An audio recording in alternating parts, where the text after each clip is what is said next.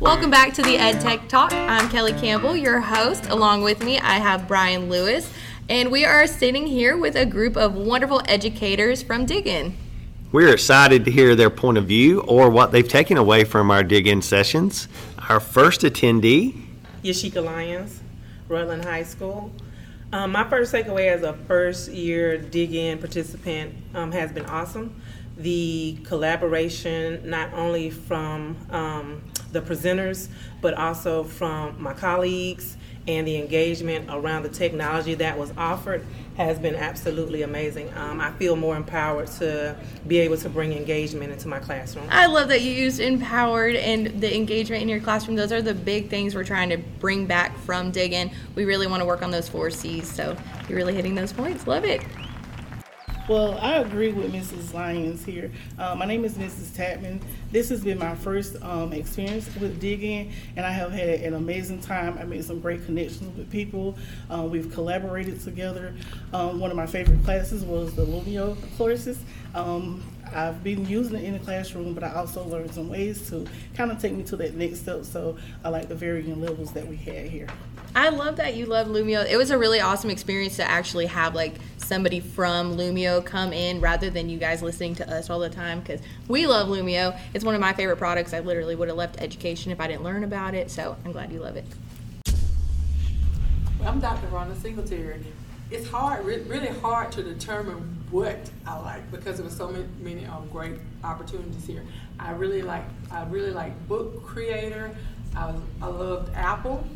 But my favorite was Ozobots. Yes, those are my favorite. I got a chance to um, draw my own pathway, and creating that pathway and seeing the robot travel, that was fun. And I think it'll be fun for the children. I love that you love that. Did you think of any content area ways where you can bring the Ozobots into your classroom?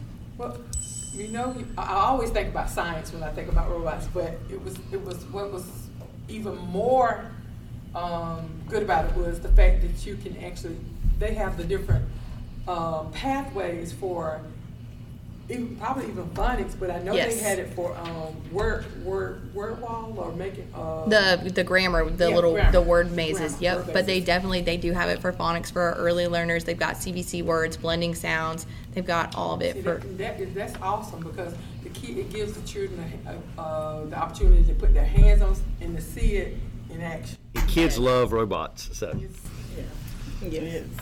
I'm excited. I can't wait for you all to come out for math. We'll be there. Yeah, and I'm going to piggyback off of her because, um, and I'm Kelly, um, a special education teacher from Weaver, um, and I'm going to piggyback. One of the things, this was my first year at the D I G conference, one of the things that I liked was uh, I like the Apple. I also like the A I learning, you know, learning about oh, the A I that, technology. Yeah, yeah, you can do a lot and with that. And then the other thing that I really enjoyed was the Ozobots uh, as well. And I even, you know, uh, collaborated with one of my other coworkers about, you know, creating uh, an Ozobot lesson already when school starts, um, utilizing the Ozobot. So I, I have learned a lot, and you know, because I, I just love technology, and I, I really think that. You know, it's just neat to see what all we have out there to help the students learn better and give them the best, you know, learning experience. I love that you took our whole intentions with this DIGIN conference and you've already found something purposeful to put it to use for your classroom when you go back to school. Another thing that I like was um, the Minecraft. So my kids, they love playing uh, with Minecraft, so this gave a way for me to really integrate that into mathematics. Let me ask you this question. Do you know how to play Minecraft? Absolutely not. Do you, do you care to learn how to play Minecraft? Well, the I instructor do. This morning said that we don't have to know how like, that's to where play Minecraft. You do not need to know anything about Minecraft. You just create a rubric, or we can create a rubric together, and you give that to your students, and you let them go explore and create, and it'll blow your mind with the things they come up with. I had a student on um, last year who used Minecraft. Um, she was a special education, special needs child, but she could handle Minecraft, and I'm like blown away because I could not, I didn't, I didn't even know how to use it. So. From their perspective, I'm the learner from them. Oh yeah, they totally know how to use it. And they love that. They love yes. being able to teach their teacher. So true. I remember seeing his reaction coming out of class. He was like, "If you didn't take this class, it's awesome. You need to go to this class. I'm going back for more." period. Oh, yep. No, A I is incredible what it can do. I think for me, I'm Valencia Thomas, and um, I'm a second year teacher. So I heard from several of my coworkers over the school year that they had done this class or this workshop last summer. I said, ooh, I want to do this, because I didn't realize how many apps and how much tech was actually available to me to integrate into my classroom, and trying to learn how to teach because I have a provisional certificate. I'm, you know, waiver teacher or whatnot. So trying to figure out how to integrate all of that, and then trying to learn what I'm doing all at the same time, it can be overwhelming. But the one thing that I'm really excited about is that a couple other things, um, like Lumio, for instance, I was introduced to it last year, and now I've gone to several other workshops about it. So now I'm really excited about being able to integrate that into my class. So that's been a huge takeaway, and I'm having fun playing in it. And then I saw the, well, I saw the Minecraft too, by the way. Oh, okay, okay. I agree with you what you said about Lumio. I'm a special ed teacher, so I thought it would be a great um, information to give to my kids, because they get very tense when it comes to what's the main idea, what's the citing evidence. Oh my God, I got to write a paragraph. So that the fact that it was able to break down into pieces and make main idea into a game like you showed me, I was like, oh, this makes it easier and takes the tension off of them when they complete the assignment. Absolutely, and even for us, like, it's kind of a break for them when they're going in and playing those games, but really they're reinforcing what they were learning. But for them, it's a little brain break. Just like we like a little brain break, they like them right. too. Right. And another thing that I like was OneNote. Um, OneNote has been around for a while, but I did not have any clue that you could use it in so many ways. Um, it would have been very helpful if I truly understood it during the pandemic. Oh, yes. But it, it, I see how to work it now, and I'm going to use it. Love that. That OneNote is quite an obstacle to take on, and I love that you are taking that journey.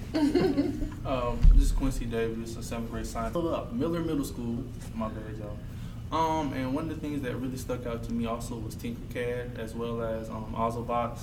I know we probably mentioned it earlier, but um, I can see how I could show that and give that to my kids, and they can take that and just run with it. I teach, uh, like I said, I teach science. So, say for instance, I'm doing sales. I do something with you. This is true if you do A, B, C, D, E, F, G, and they could use that when uh, doing definitions, something like that. I thought it was pretty dope.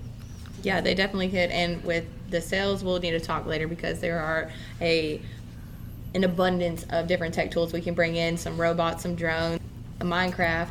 Minecraft. Oh yeah, shout out to Brian, because he did come to my class last year. Make sure I give him a shout out. He came to class last year. So based off your experience at DIGIN this time, if we offered it again next summer, would you come back? Yes, yes. Absolutely. Yes. Yes. Yes. Yes. Okay. And not, and not just for the for the stipend either. So let me ask you this then, because this was brought up to us yesterday as we were debriefing. If we offered like a single day like session where we kind of did dig in, but you picked like a specific topic that you really wanted to focus on and get better on, and we took like one day of one of your breaks, whether that was spring break, Christmas break, October break, that weird winter break that we get, but we took one day. You took that one day. Would that be something you would be interested in doing? Yes. Yes. Most definitely. I think I can use that for mastery pathways. Oh yeah, that's a fun one. You know, you need to get with Miss Gilliam. She's great with mastery pathways.